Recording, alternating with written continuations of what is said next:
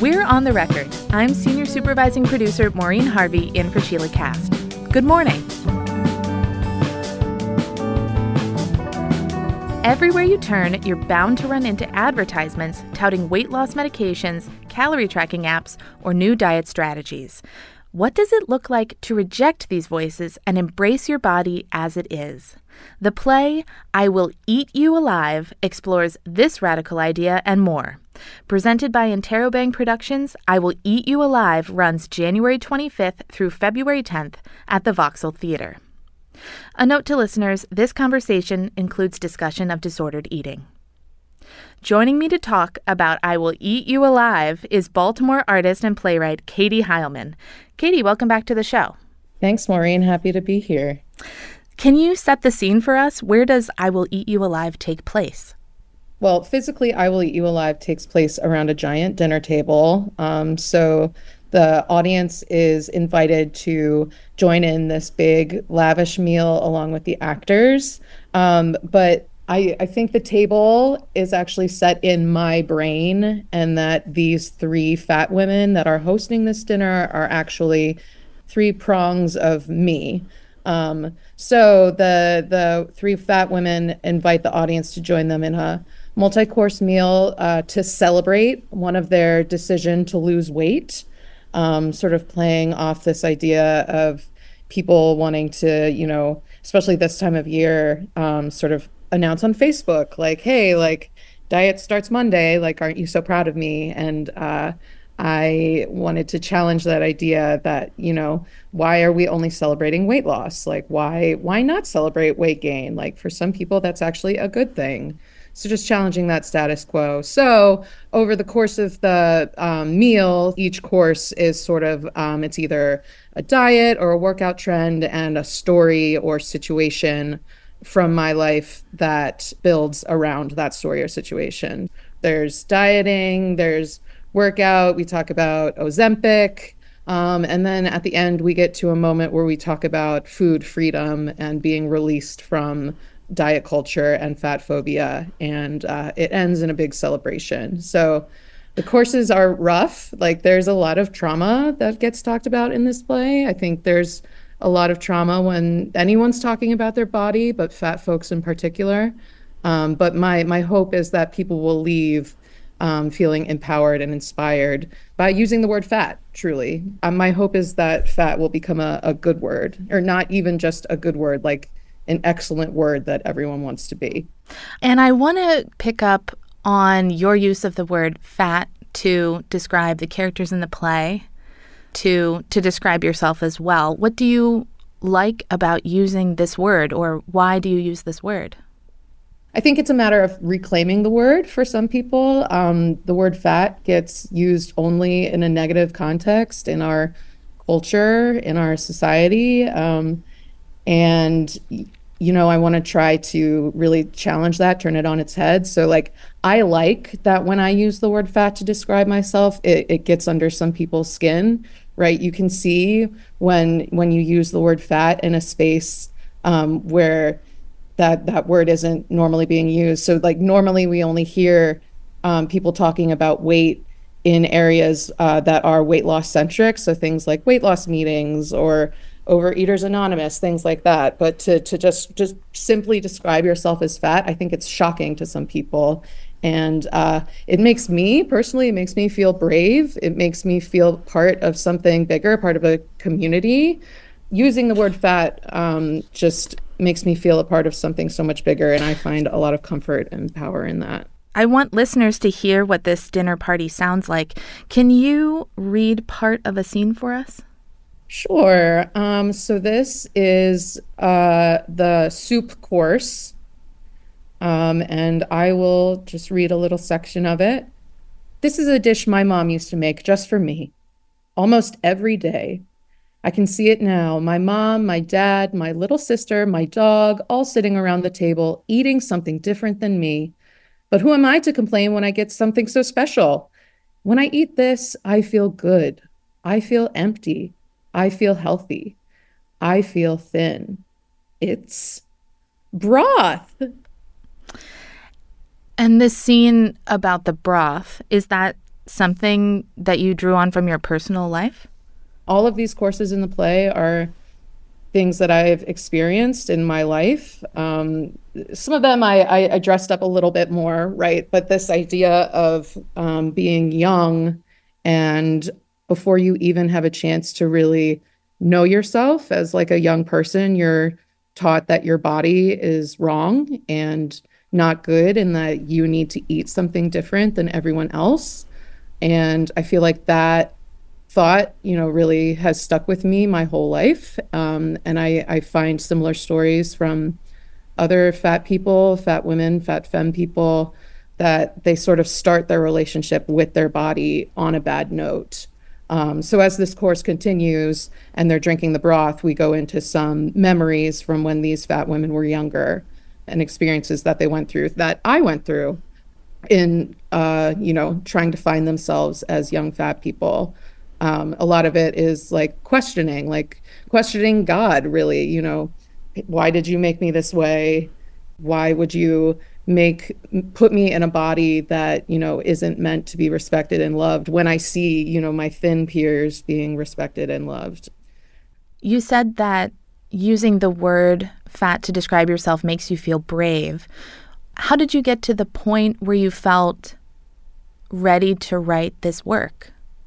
So this play came about initially um, for my mfa my master's thesis in theater at towson and a year before, so 2017, I decided at 27 I was not going to diet anymore.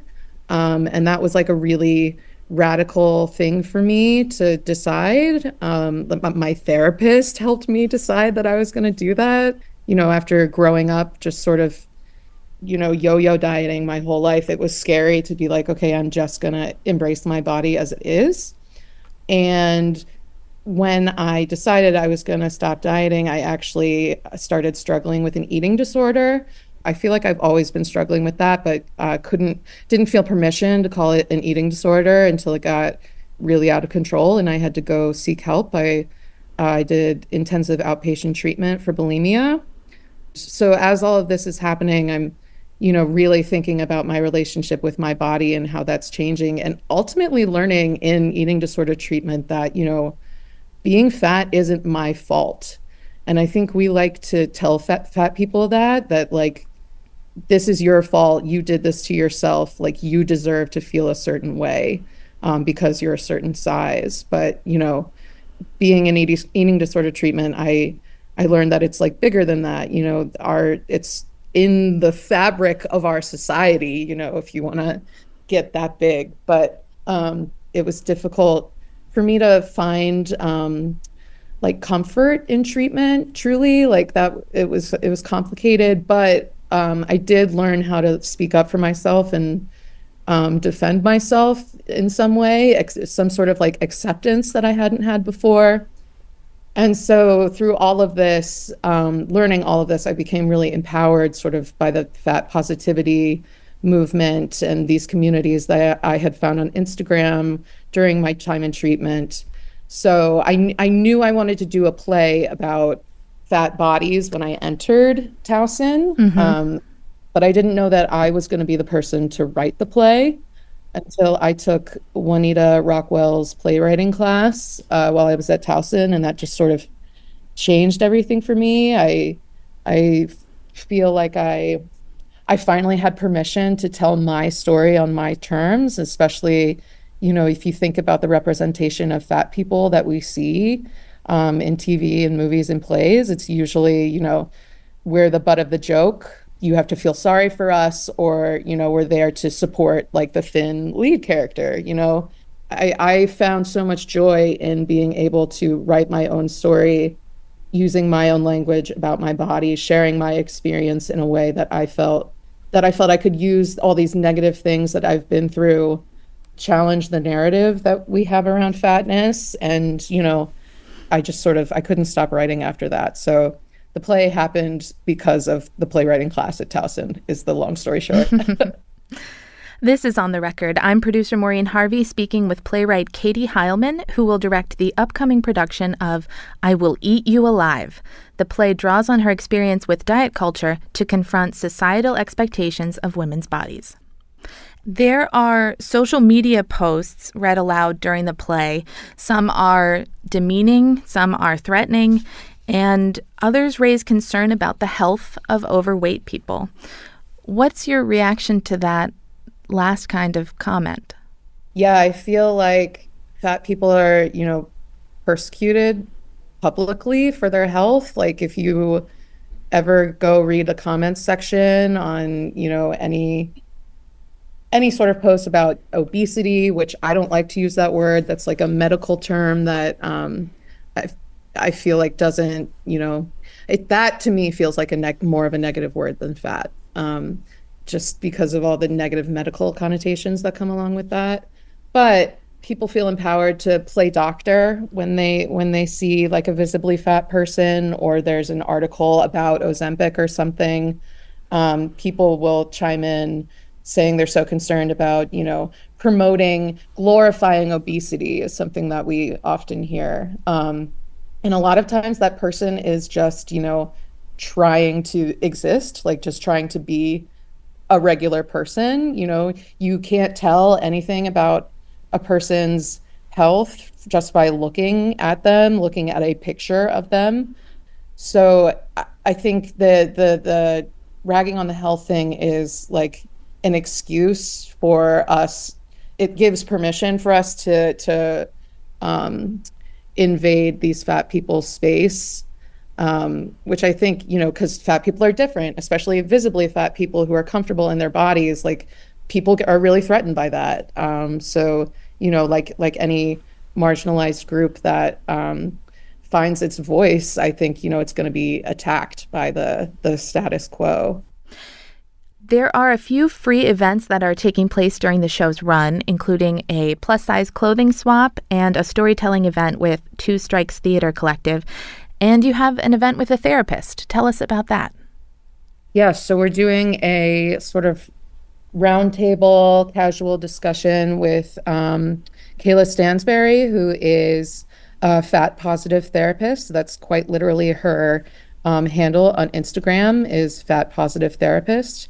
Uh, and I had always been following her. And when we started doing social media for I Will Eat You Alive, she reached out to the I Will Eat You Alive Instagram and was like, hey, like, I'm from Maryland. Like, I would love to make a connection. And I was like so pleased to hear that, you know, this person I'd been following all along lived in Baltimore. So we we made a connection and she's just going to come in and respond to the show. Um, just coming at a someone who, you know, has more more titles, more knowledge than me, just sort of, you know, putting my story out there, if they can help intellectualize it or um, moderate a conversation that might be difficult for audience members seeing the show um, to have, that's that's what that space is meant for. So, um, like an, uh, I'd say like a semi-educational space almost. I Will Eat You Alive is funny, it's dark, but most of all, it's very vulnerable. What do you hope audiences walk away with? I am very interested to see how people react to this. um, I, in the 2020 production, I got a whole range of it. I had people come up and, you know, did try to, you know, doctor me saying, like, you know, it's not healthy. How could you promote this? Which was, you know, fun and interesting. And uh, I was prepared to handle what I wasn't prepared to handle was how deeply it touched some people. Like there were some uh, I think about like my dad's girlfriend coming to see it, and she had, you could tell like no one ever had told her that like you don't have to be on a diet and like you're fine the way you are. Like she was like weeping, crying. Mm-hmm. Um, so I, I, I guess like I want to touch people, right? And I'm I'm shocked at how deeply it touched people during the 2020 run. So I'm hoping to do that again. I mean, I just I I just want fat people to know that, you know, they're allowed to be visible and allowed to take up space in a big way. And I feel like, you know, this is my way of doing that by putting my story out there. And I'd love to hear more stories, honestly. Like, that's, I'm interested in um, making connections through this show and, and just like making more community and learning more about how we can support each other. What else can we make together? Katie, thanks for speaking with me. Yeah, I love talking to you, Maureen. Katie Hileman is the playwright and director behind I Will Eat You Alive. The show runs from January 25th through February 10th at the Voxel Theater in Baltimore. At the On the Record page at WYPR.org, we have more information about the show and the free community events taking place during its run. Short break here. When we're back, a stoop story about love, loss, and acceptance. I'm on the record senior supervising producer Maureen Harvie in for Sheilah Kast. Stay with us.